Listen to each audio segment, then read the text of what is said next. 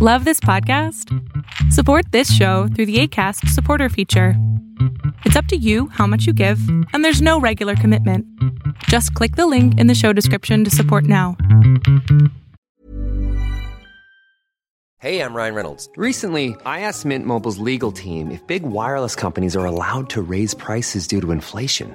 They said yes. And then when I asked if raising prices technically violates those onerous two year contracts, they said, What the f are you talking about, you insane Hollywood ass? So to recap, we're cutting the price of Mint Unlimited from $30 a month to just $15 a month. Give it a try at mintmobile.com slash switch. $45 upfront for three months plus taxes and fees. Promo rate for new customers for limited time. Unlimited more than 40 gigabytes per month. Slows. Full terms at mintmobile.com.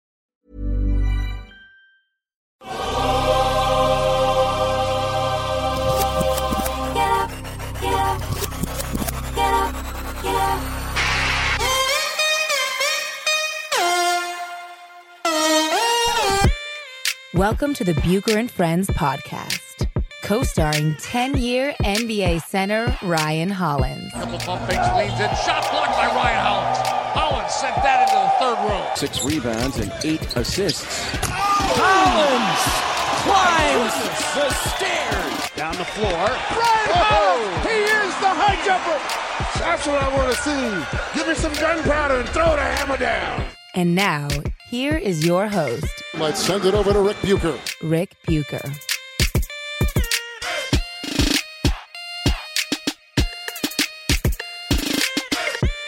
Welcome to another episode of Bucher and Hollins, subsidiary of Bucher and Friends, part of the United WeCast network. I'm Rick Bucher. You can see me on FS1. You can read me on Bleacher Report, and you can follow me on Twitter at Rick Bucher. He is Ryan Hollins, NBA vet, star of screen and radio. You can hear him, oh, I don't know, you can hear him on Fox Radio with Chris Broussard. You can see him on First Take, Second Take, Third Take, everything ESPN has. You can see him. You can follow him on Twitter at the Ryan Hollins and on Instagram at Ryan Hollins. All right, it's been a minute, Ryan. A lot has happened, but I am just back from Las Vegas and the Summer League, and so it got me to thinking. I was there from the very beginning, uh, the Vegas Summer League. How much Summer League did you play? You were drafted in 2006, correct? Yeah, I was drafted in 06. I came out for summer league. In Vegas or Salt Lake or where were you or cuz there no, was back then we were Orlando. Yep. We were Orlando and we didn't do Vegas. And for those who don't know, the guys NBA teams would either go to Orlando or go to uh, go to Salt Lake Right. because they didn't like the crowds and they always felt like it was more of a practice environment and there was no nonsense. But the team started to realize go to Vegas because if these idiots can't deal with the casinos and stuff here, Yeah. how are they going to deal with the NBA life? Yeah. So let them go out and let them party. They, they're going to cut themselves. And, Hmm. you know, we, we you kind of know who a guy is from a, a young age. And, you know, Summer League has turned into like a real event, Rick. Like, Oh. remember, it was like, it was a joke. yeah.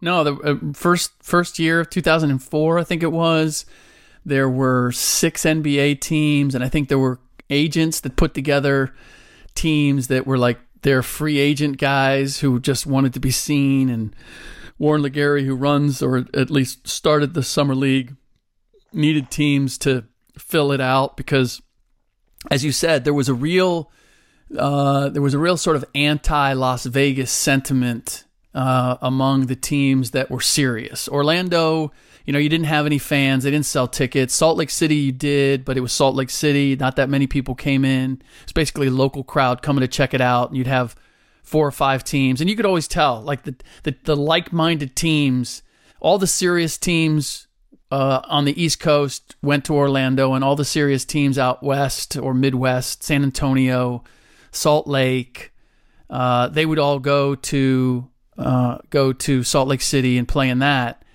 And but and then and now Las Vegas is just taking it over. I think in part because of what you said. I also think it's the owners like coming out, and that's become a thing now. Like all the owners come and hang out, and you have the board of governors meetings in Las Vegas, and it's just become a place. It's and it's actually taken away from what it was for me from a media standpoint because I used to be able to sit in the stands with uh, any GM or coach, and you'd hang out and you'd watch a, you'd watch a game, you'd wa- you'd watch more than their game, and you could just talk about stuff going on in the league, and gain a lot of information. And now everybody kind of is is they got to meet with their owners and meet with their teams, and they got practices and. So they only come in to watch their games, and then Warren, since it's on TV, wants them seen, so he puts them courtside and it's just really changed it. And this this year more than anything brought that home to me. Hmm, that, that's an interesting component uh, because for those who don't know, a lot of deals get done at summer league if they aren't already done uh, prior. But any and everybody is there, and, and like Yeah. you said, you'll have owner, you'll have general general manager, you'll have president, uh, coach, scout. I mean, everybody's in the building, and you would think, oh, just these these rookies, and sometimes not even these rookies are playing. These are free agent guys, but it's a it's a real serious event where everybody goes to. And it used to have like a bad stigma for guys who were in the league, like, why am I going to summer league? And Mm. now everybody, like, you're not somebody if you're not going to summer league or even being seen. Yeah, yeah, no. Now the vet players come through to be seen sitting courtside, yes. right? Everyone wants to do the stroll, coming in and then sitting courtside, and the cameras are on them. LeBron, Chris Paul, you name it. Uh, the one guy who did play, who's a vet, and I got to look and see how many game, years he has in the league. Cameron Payne was playing for the Mavericks, and he was playing angry. And I don't think he was helping himself, to be honest with you. He came down and he hit two threes in a row in a in a close game, and he was MFing Kyle Guy, who he was matched up with. And Rick hmm. Carlisle is sitting courtside. And you know Rick, I'm thinking, Cam, I don't you're showing I mean he just he looked so, he was playing so angry and not angry like I want to beat everybody it was like angry I can't believe I have to do this and I'm playing summer league at this stage of my career. And they ended up losing the game and I just felt like dude you're if if if you are serious about making the Dallas Mavericks you are not behaving in a way that's going to impress Rick Carlisle. Rick Carlisle, Rick Carlisle is not down with all the histrionics, and Yeah. I don't know if Cam was aware of that, or if he cared. No, I mean a lot of these, a lot of these kids don't have the correct mentorship behind them, and you got to understand when you got, you got 15 guys fighting for one spot, if if one spot, because some teams Yeah. just elect to not use it, or some teams may have two spots potentially. You got 15 guys fighting for one spot. I'm trying to find a reason to weed you out, and if you hadn't realized, the competition level isn't that far off. And now, Rick, what I'm seeing that's kind of drives me crazy is the draft picks don't play. Right. And I'm trying to figure out why that is. And you've gotten to the point, Rick, where these guys play a half of a game or two and then they're done. And I even remember, you know, the first one, two or three games, you would have second and third year guys coming out and playing. Right. And I don't know if it's Vegas. I don't know if they're scared of injuries. I don't know if they want they don't want them to look bad at this time of year. But I don't I just have a real problem with kind of just not playing. I was always just raised to just hey, play as much basketball as you can. Right. Uh, so Cam has played uh, four seasons for three different teams, and but he was a he was a first round pick, man. He was a 14th pick by the Thunder.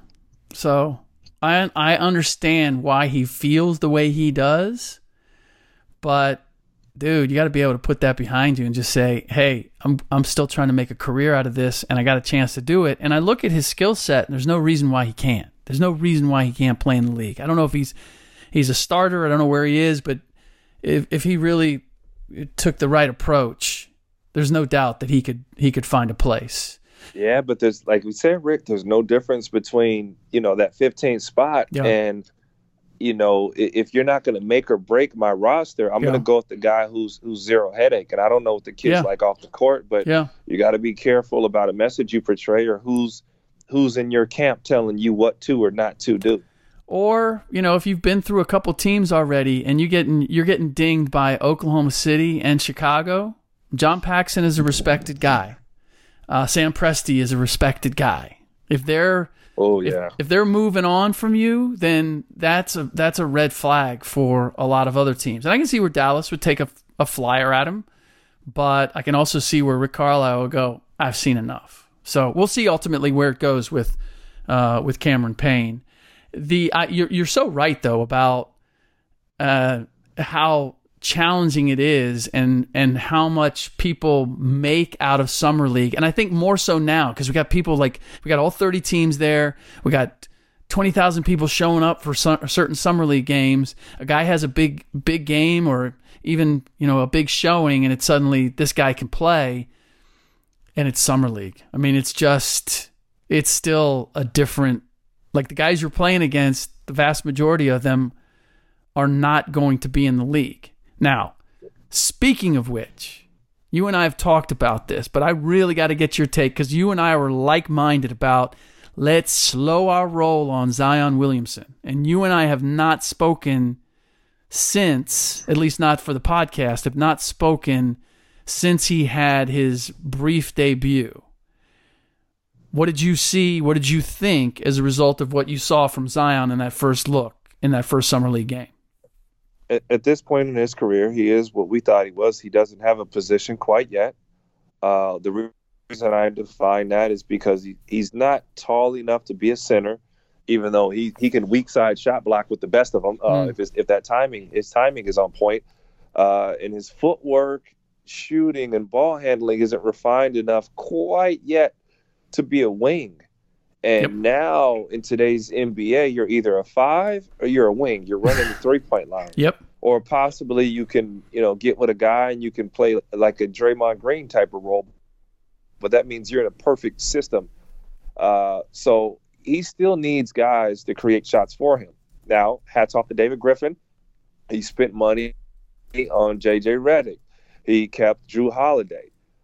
Uh, he's putting Brandon Ingram's there. Lonzo Ball, perfect addition. He's putting guys around Zion that can get him the basketball rather than just having him in a uh, on a depleted roster. And that's he's essentially this roster is ten times better than what Anthony Davis had. Now, obviously, Anthony Davis was was traded for half the roster, which beefed it up. Yeah. Uh, but you've set the stage for Zion to kind of catch and finish. He, he's a, he's an elite finisher right now as far as just going jumping and getting up, and that's not in question, Rick. Uh, but I don't see a position yet. But I I, I, just, I love the way the kid competes, dude. I don't think there's any kind of Hollywood in it. You know, we kind of talked about guys not playing. Like if it were up to him, he'd play every game. Right. Uh, what do you make of the fact that he was clearly out of shape? I, I don't blow that. I know Seth, uh, Seth Greenberg said that, uh, you know, during the game, and he, and he was right. But it's so early in the year, and he's so young. It's not a big deal. You got to keep in mind. So a guy like myself, I was drafted 50th, but I literally had 13 or 14 NBA workouts, and this was like like six workouts in seven days, like flying, fly, fly workout, fly workout, fly workout. You know how many Zion work, were Zion workouts he probably had? let's let's probably say one or two where he shot And the lightest of workouts. in the lightest for the number one pick. And he shot jumpers and he dunked the basketball possibly and he lifted some weights and did some tests. you know what I'm saying? Uh, so that he hasn't had to compete. And you even saw that uh, for a little bit with like Lonzo Ball, and I believe he was a little a little out of shape if I'm not mistaken uh, during his actual Laker workout, and that was kind of a buzz going on. But once you know you have the your, your timing or your or your draft spot uh, secured, you're not going to see the same level of competition. And it's smart because you can't, you don't want to get hurt before you get signed. Well, that's why I, th- I believe that that's why they shut him down more so than the the, it, the knee injury was serious. It's that you know what we're going to risk hurting this kid because he's not in shape and he's going to be out here and there's going to be a bit eyeballs on him. And I think what you saw in that first game, he was, he was he was trying to dispel all of the questions about his game, and all he did was confirm them. You know, shooting the three look did not look good. Airball to mid range off the dribble. It's like my feeling was, and I said this in the last podcast, just dude, just do what you do best right now. Work Yeah, on the rest of it behind the scenes. You don't Don't you feel like he kind of adjusted as the game went on and just said, "Forget it"? Uh, yeah, maybe a little bit, maybe a little bit. Um, I mean, certainly he was dunking the ball, and he was, you know, what they were Yeah, running for like him the, too I feel like the gear switched Rick kind of a little bit, and Hmm. it was like, you know what, just just go dunk. Yeah, go dunk. Yeah, which he which he did. I you know the the I mean again, we're doing this through the prism of the number 1 pick and all the high expectations. He didn't rebound the ball particularly well. And there's I just I again, it's what we've talked about. There is so much growth that has to happen. I like the kid's personality. I think he's uh I you know everything I've heard, the work ethic is there in spite of that he you know he wasn't in shape but he's but he's young. He's he's just really young, and he has a really young game. And so I just want to. I, I was actually more impressed with the Pelicans' next two picks, Jaxson Hayes and uh, Nickeil Alexander Walker, than than than Zion in terms of where those guys were picked and what they showed. Jaxson Hayes was electric. Now again, it's summer league and he had to wait because of the machinations of the trade and so he had to sign late. He didn't play at first. So he was he was gung ho when he got out there. Um, but man, he he showed in spite of his build that he can finish with contact.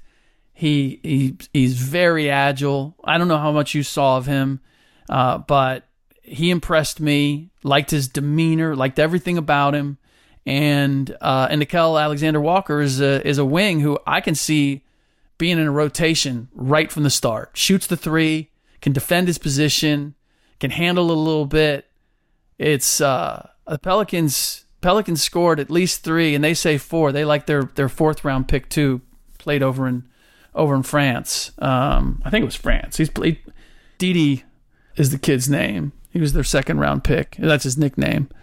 But I thought the Pelicans Pelicans did well, but I like their deeper picks than than it's not just all Zion. I'll put it that way when it comes to this draft class for the for the Pelicans. Did you did you see any of Jaxson Hayes? How much do you know about him? Because he reminds me a little bit about of of you and the. I Uh, knew you were going to say. Well, he does. he does. He's he is a high funny? flyer. the dunk that he had, they they compared it to something I did. Um, one of my dunks when I jumped over Blatche. That was Mhm. funny. Um, but the thing about him is the kid has a potential has potential, and not just his potential. He has a, a position. Yeah. You know what he is. Yeah. He's a rim roller. He's a finisher. His game is defined, and you're not questioning that. And what's tough is if if I'm going to get the most bang for my buck out of Zion, he's going to be playing the center spot, or Yeah. or my five is going to have to be like a Brooke Lopez to space the floor so he can roll down the middle, Right. and that that becomes an issue. And for a while, it was an issue with Anthony Davis, where and Anthony really you know picked it up and refined his game. But Anthony Davis was really effective, highly effective as a roller, and you had to play him with Ryan Anderson. What happened is Anthony Davis didn't want to play the five. So on the defensive end of the floor, he'd get abused down there. Now, since he's put on muscle, he knocked down three balls, he's really, really developed. So you you hope that Zion, his work ethic turns into his skill work and his footwork. But I, I do love the way the kid works his tail off. Well, there's a, there's a lot of work to be done for him to develop that the uh, the the, sh- the jump shot or a three point shot. That we're not going to see that this year. That's that's were something you- that he's going to have to work there on next live summer. at the game, or were you there live at the game, or did you miss that one? Friday, I was at home, so I did not experience that earthquake. I experienced an earthquake earlier the week in LA, but I didn't experience that one.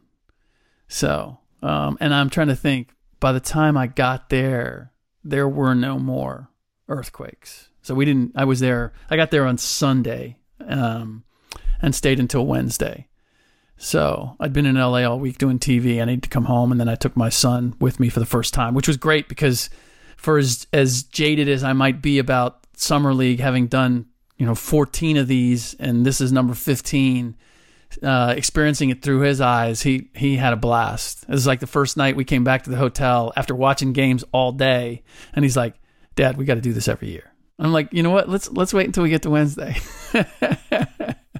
well, you, well, you, you know what too? Hmm. For him, those aren't young, boring guys. Those yeah. are him. The, as a young kid, yes, I'm gonna relate more to the summer league guys yes. and the rookies than my guys, and that's why if you remember a guy's rookie year as a young guy, he sticks with you forever. Yes. I don't relate to, I couldn't relate to like Sam Perkins right.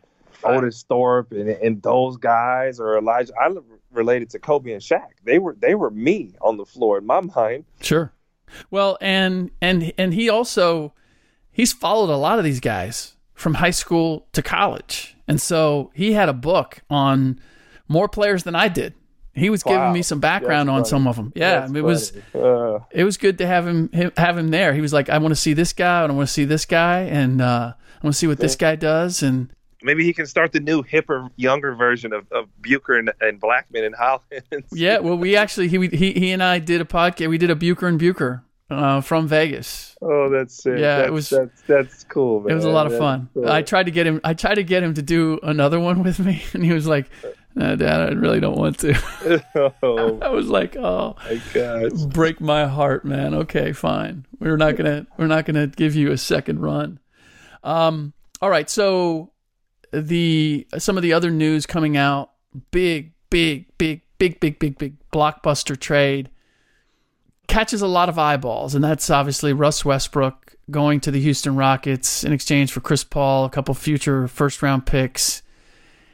And it's exciting and it makes it ratchets up the interest even more so in the Western Conference in in in particular and in, in the NBA in general because uh, I, I would imagine that Chris Paul still headed someplace else, whether it be I've heard Minnesota. I've heard Miami. There's no way that there's no way that Sam made this deal not knowing that he's got a place to move Chris Paul onto. But uh, l- let's focus on just the Houston end of things with Westbrook joining forces with James Harden again. Uh, I'm it's funny. I, I, I, sent out a bunch of te- texted a bunch of my contacts around the league just to get a feel for like what's their reaction to this. And nobody, but nobody, player, scout, GM, personnel director, nobody on any level was thinking that this really moves the needle for the Houston Rockets. I was amazed. It was across the board. Now, there was probably like five or six people that I checked in with uh, and so certainly it's not, you know, a, a, unanimous by any or you know widespread uh, poll, but nonetheless, what do you think of the fact that I got that from so many different places? I got the same reaction, which was, ah, they're just rearranging chairs. I don't see how two ball dominant guys, how this is going to be any different than what it was the last time around. Well, I believe it is going to be better. Uh, but the way that the Lakers and Clippers have loaded up, yeah. it's it it doesn't excite you the same way. And we have to hark back to the loss of Trevor Ariza, and that was such a, a an emotional uh, accident, X's and O's, uh, just a big loss from Houston that they hadn't recovered. And I'm optimistic they'll be better. I believe that the whole league should be on alert from what they're going to see from those two guys, but I don't necessarily put them as contenders. And it allows James to be a playmaker. And I believe these two guys are coming back to the table with unfinished business. Westbrook actually being traded, and James Harden has to be looking himself in the mirror at his legacy without the same excuse that oh we would have run if Chris Paul was healthy. And I'm not saying that James personally made that excuse. That you know what the hell does the regular season mean these awards if I can't get it done in the playoffs? And now the West, well, the West seemed like it was wide open, but he he's got he's got some help that he hadn't had last year. And Chris was good the year before, but Chris wasn't too good this last year. It's interesting that you say that James Harden is going to be the playmaker because that means Russ Westbrook is going to be off the ball. And I, I, I think I think both. If you're struggling to lose weight, you've probably heard about weight loss medications like Wegovy or Zepbound, and you might be wondering if they're right for you. Meet PlushCare, a leading telehealth provider with doctors who are there for you day and night to partner with you in your weight loss journey. If you qualify, they can safely prescribe you medication from the comfort of your own home.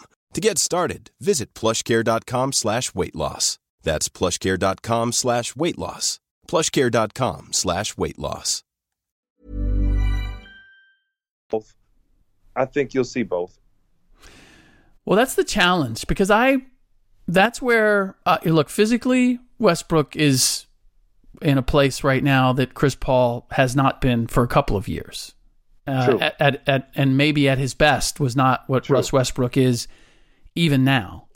But Russ is hard to play with and figure out what he's going to do because he doesn't always know what he's going to do until he does it. and and Chris I Chris think, is uh, a little more predictable, so you know where he's trying to get to and where you should be as a result. And that's Well, let- let me where I, I I wonder if they are indeed going to be better. Or how much better. I mean, Chris has to Chris has to play the two man game with Capela to get a shot off to get Mhm. to his mid range. You know, he he doesn't have a choice. Let me ask you this, and I'm, it's going to lead me to my next statement, but I want to see how you feel first. Do you attribute Russ's playing style or lack thereof, or the the question marks to Russell, or to Billy Donovan and Scotty Brooks? It's certainly a combination. Uh, I mean, he hasn't had. I mean, this is always this is the yin and the yang when you have somebody like Russ, who can dominate athletically the way that he does.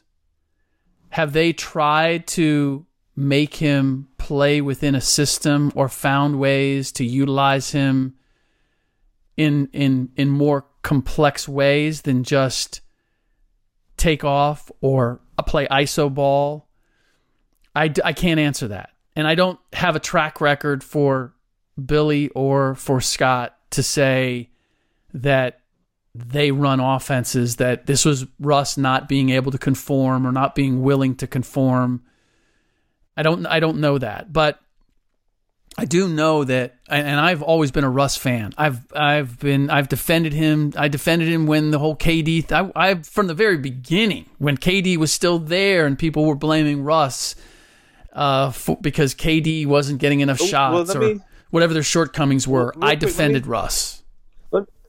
Answer, answer this real quick, and I don't. I think this has been glossed over. When KD left, everybody, darn near everybody in the media, massacred Russ, and even when Paul George just recently, uh, they said no one wants to play with him. This was foul. And now Kendrick Perkins kind of broke the news uh, after, and confirmed the news that Stephen A. Smith said that he was told that Kevin Durant was staying. They met and it was all good. And Kevin Durant goes a day later and changes his mind. So he ends up telling Russell via text. And Russell never told that story. Stephen A. Smith had to tell it. A couple other guys had to confirm it. And Kendrick Perkins confirms it. But Russell just shut his mouth through the process. Does that change your view of him at all? Because he had been seen as this guy, it's a horrible tag that nobody wants to play with. No, because I never thought that that was the case. I, I, I didn't. I mean, KD the way he the way he left, and that, and I knew that he had texted him. That's that's how he said goodbye. I didn't know that. I didn't know the part that Russ thought he was coming back, and that was the first uh, revelation that he that that KD wasn't. I would say KD basically did, the same thing to Golden State, so uh, I believe the pattern. That said, I, I I didn't fault Russ for KD leaving. Sometimes guys, and and and in part because KD was never really honest about where their relationship was. Mm, true. So, so, but but I I thought you know Russ, look, KD was what a four-time leading scorer in the league in in Oklahoma City. He was a league MVP. I, am like, how is Russ holding him back? And I saw KD in, in, in many instances have the ball and miss with the game on the line or turn the ball over or make mistakes as much as I saw Russ. Russ simply was, KD, if you're not going to be aggressive, then I'll go. I'm going to go. I'm not going to wait to see if you're going to be aggressive. You get the ball. If you don't go and I get it back, I'm going to go and make something happen because I'm confident in that. This is what's changed for me when it comes to Russ is that I and I think he's a victim of his own athleticism. Whereas other guys that don't just have that blow by speed or can stop on a dime and rise up and hit a mid range jumper and you can't contest it is that he's never developed the decision making of if I get a step, I'm going to survey everything and then I'm going to make a decision. He gets a step and he's going all the way to the cup. And if he gets challenged at the cup, now I'm looking for my second option.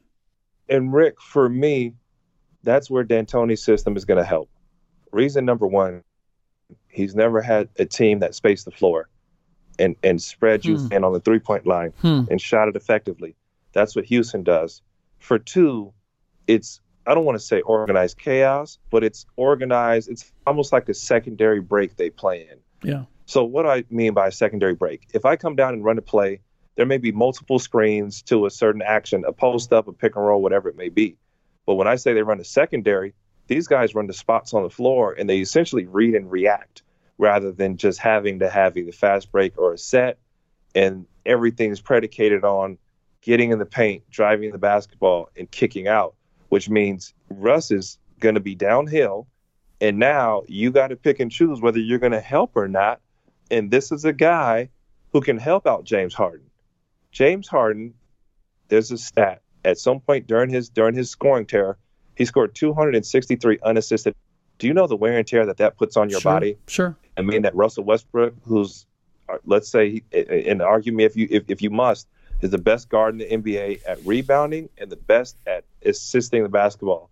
So that means he can get a defensive rebound, push full court, and make easy opportunities with the spread floor for James Harden, Gordon, Capela, any of those guys. Well, he's led the league in assists, but I believe that some of that is because because of the rebounding, and because once he takes off, he's either scoring, he's or he's taking a shot, or I mean, this is the this is the foundation of all the triple doubles. Is that he's rebounding the ball defensively, then he's leading the break, and on the break he's either scoring or he's kicking it and somebody's scoring, and as a result, on multiple possessions, he's filling two of the categories: assist, scoring, or rebounding. Yep. Two of the three on multiple possessions, which is why he gets so and, many triple doubles.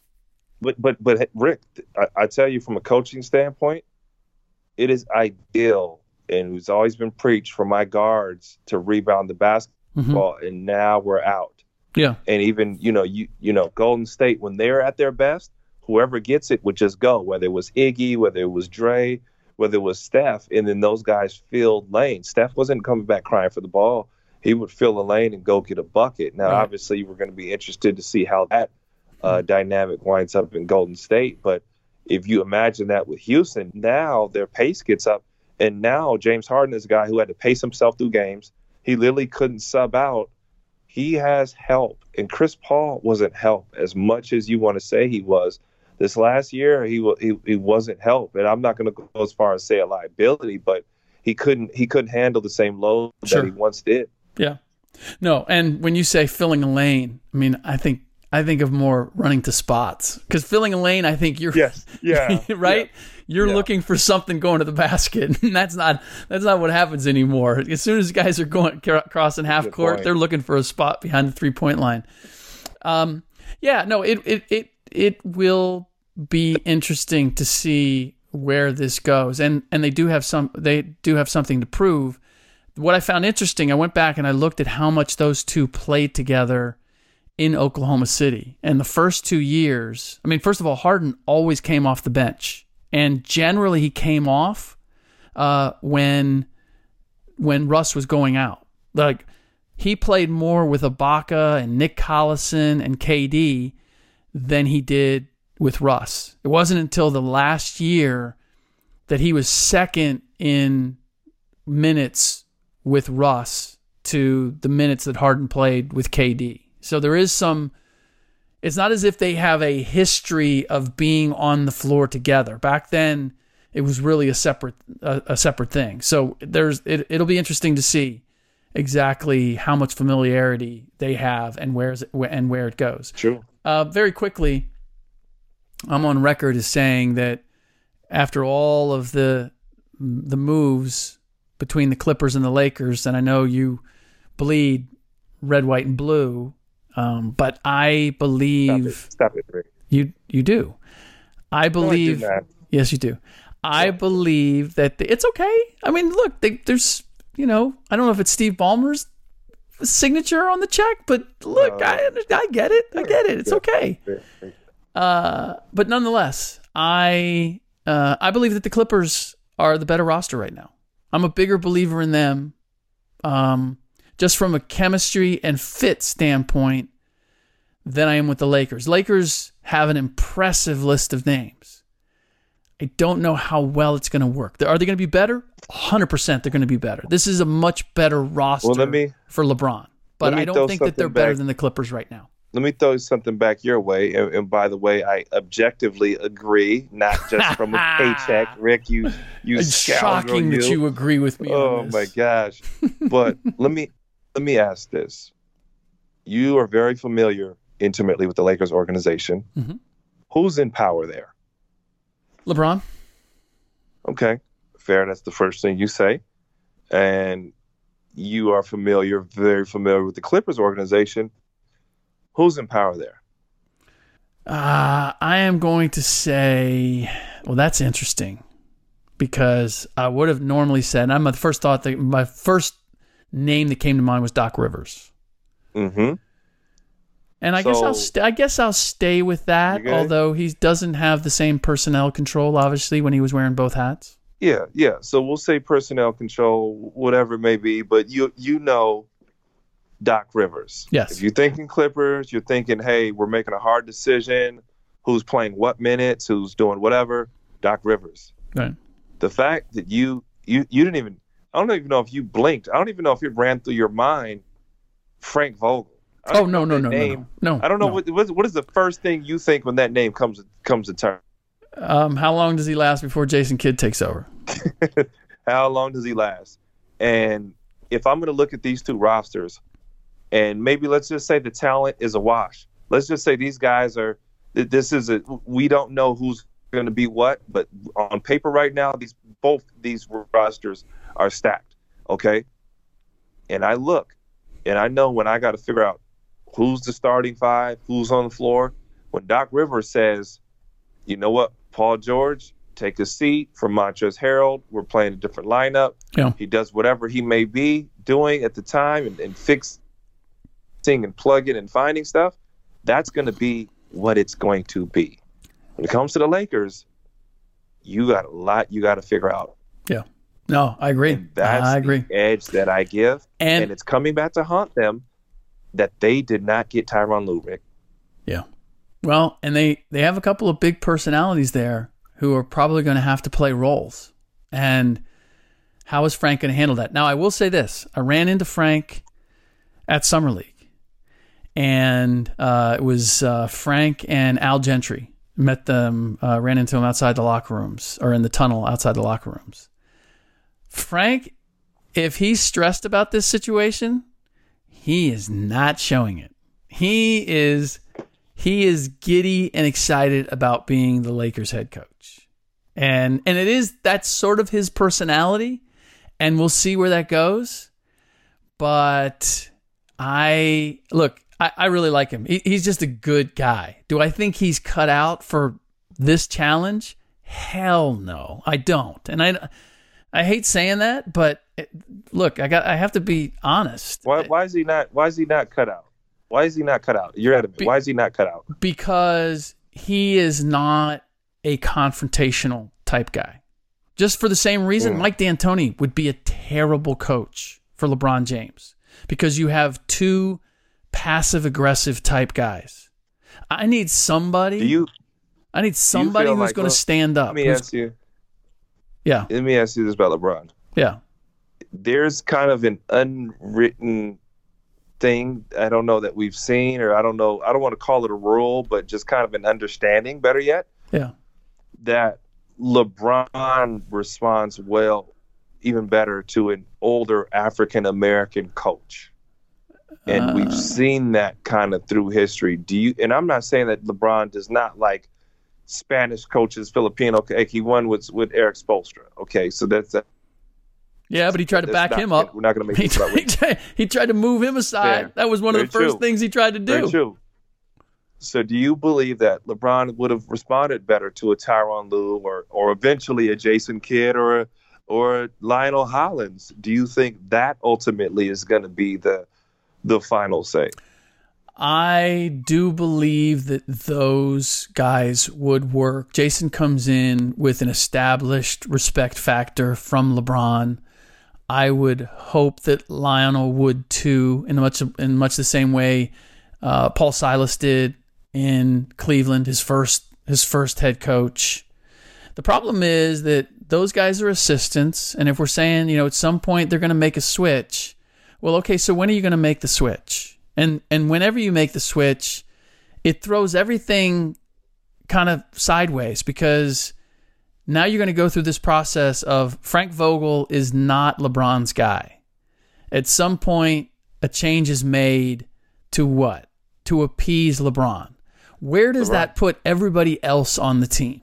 How do they feel about it? And you don't have, I don't think you have like the young guns, like th- that really doing doing that with guys like Alonzo Ball and uh, and and Kyle Kuzma for the first time. That clearly shook them. Uh, I I- think these vets, if that happens to Danny Green or Jared now- Dudley, they're not gonna they're they're they'll be fine. I, I agree. Right now, uh, and I and if I'm, if I'm gonna go back through history and look at LeBron teams and what he's done well with is he they've always surrounded him with professionals, a pros pro, the Yeah. guy who's in early, out late. Whether he plays five minutes or forty minutes is going to be ready. Yep. We just we just named off Danny Green. We just named off off Jared Dudley. We just named off Rondo. A number of those guys that are filled, they're oozing with them in the locker room right now. Mhm. And the only young guy there is pretty much, you know, Kuzma, and it, you know, KCP is mature beyond his years. Um, so, nonetheless, they've taken this Cleveland model and brought it to LA. Yes. Why everybody's loving that, and it's important. Why, Ric? As I'm coming full circle, LeBron still has a level of immaturity, kind of nonsense that he likes to get away with during the regular season, where he Mhm. gets kind of loose with his accountability, and he knows how to turn it on when playoff time comes and and when he's needed there. But it's almost like here's my here's my crutch. Here's the guys I can lean on. Here's my James Jones, my Mike Miller, my Richard Jeffersons. You know, Yeah. while I kind of you know kind of do my thing. And if I do some nonsense, they're going to have my back. But when I do it around these young guys, see, these young guys don't understand. When I, LeBron James, want to take a playoff on defense, Brandon Ingram, you don't take the playoff. Right. Lonzo Ball, when I shoot out an Instagram post, you don't shoot out an Instagram post. Like, there's stuff for me Right. and there's stuff for you, young Right. fella. Right. And those guys didn't get it yet at this stage in their career, but the the Rondos, the McGee's, those guys have it, Yeah. and that's why I, you really love that roster for the yin and yang approach. And even LeBron understands it, man. Well, this is the question that I have, and we'll wrap on this. Is this is the real question for me because you're right. They are building a team that fits the profile that LeBron has won with in the past. It also fits the profile of teams that haven't been quite good enough in the past. In that, where are those vets on their timeline? And what's most curious to me is are these guys, how much do these guys have to help LeBron at this stage? And how much can LeBron still be the dominant factor where he makes the game easier for all of them? You know what I mean? You know what I mean? LeBron at his height, it was all I need is floor spacers. I'm going to make the game easier for you. I'm going to get you easy shots. Uh, we're gonna we, we got enough. I mean, the question I have is how well are they going to be able to defend with all these older guys? And uh, and so that's that's what I don't know. I, I, I don't know where LeBron is after that injury last year. Was that the beginning of the decline, or was that just a blip on the radar and he goes back to being what he's been, which is seeming it, practically invinci- invincible? I, I believe I believe it's a blip, and I've had a groin injury before, and I believe they overrested it. It took a little longer than I would have expected, but I believe they overrested it.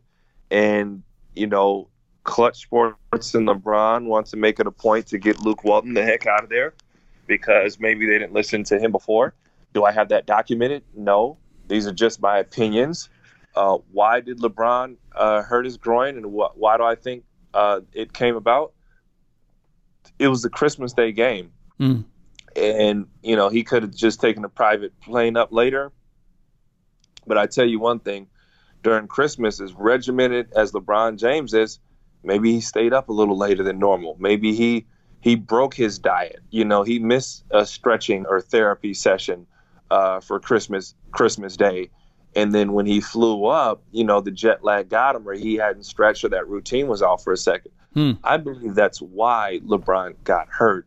And then I believe the drag it out was kind of a, a, a bit of a power move because, hey, L- Luke wasn't his guy. And it's not that Yeah. Luke is a bad guy and it's not that there's a problem, but uh, they weren't in agreement with the way, and I've, I've heard this, and not from LeBron personally, but the frustration was that they were letting the young guys do whatever they wanted to do. Hmm. When they got on the floor, they were just they were too free, and he wanted Luke to be a little more strict. And by the time he he got into it, it was just it was too late. Interesting. Interesting.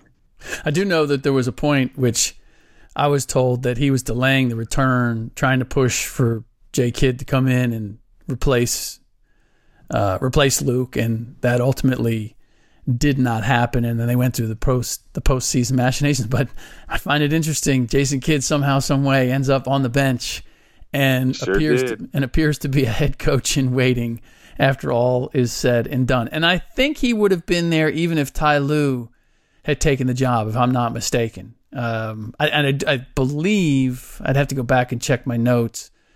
Pretty certain that Jay was amenable, even if Ty took the job, that he'd come in as an assistant coach to be the coach in waiting, just in and- case that didn't work. And Ty was just saying, "All right, well, give me four, four, five years Yeah. or whatever," and they couldn't commit to that. And I believe that is the, the- was the beginning of the end, and that's the one wrong that they couldn't right in this process. Even with Magic Johnson, and everything had seemed to have gone beautifully of late. You know, the roller coasters. You know, and that's putting it lightly. Yeah. All right. Before you start singing the praises of Magic Johnson again, we're going to wrap this up because we got enough of Oh. that on the Gosh. that, that other that other podcast that we did. Uh, this is uh, or this does it for this episode of Bucher and Hollins. Uh, wherever you get your i uh, your podcast, iTunes or wherever, please rate the show. Thank you to all of the all of the hundreds who have already. Um, and if you want to be eligible for some prizes, just screenshot that review and send it to at Bucher Friends, and you will be eligible. In the next podcast, I will once again be joined by my man, Will Blackman. Keep in mind, we have gone to a three day a week uh, schedule for the podcast through the rest of July and August. And so um, we're going to try to be consistent on our days. Just know we're going to be out three days a week. Which three days? That may be a little fluid as we deal with vacations and whatnot. But in the meantime, as always, thanks for listening.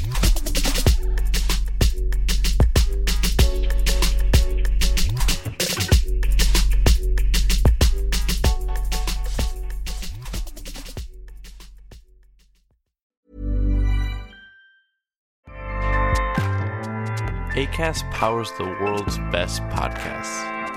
Here's a show that we recommend. The Real Housewives is a guilty pleasure for most, but if you're looking to not feel guilty about that pleasure, tune in to Everything Iconic with me, Danny Pellegrino, where I break down all the messy moments and behind the scenes antics of Bravo's popular franchise. And on Everything Iconic, I also interview celebrity guests like Kelly Ripa, Keke Palmer, Drew Barrymore, Cameron Diaz, and more about their guilty pleasures, their past work, and so much more. So if you're pop culture obsessed and find yourself watching way too much reality TV like me, tune in to Everything Iconic with Danny Pellegrino wherever you listen to podcasts. ACAST helps creators launch, grow, and monetize their podcasts everywhere. ACAST.com.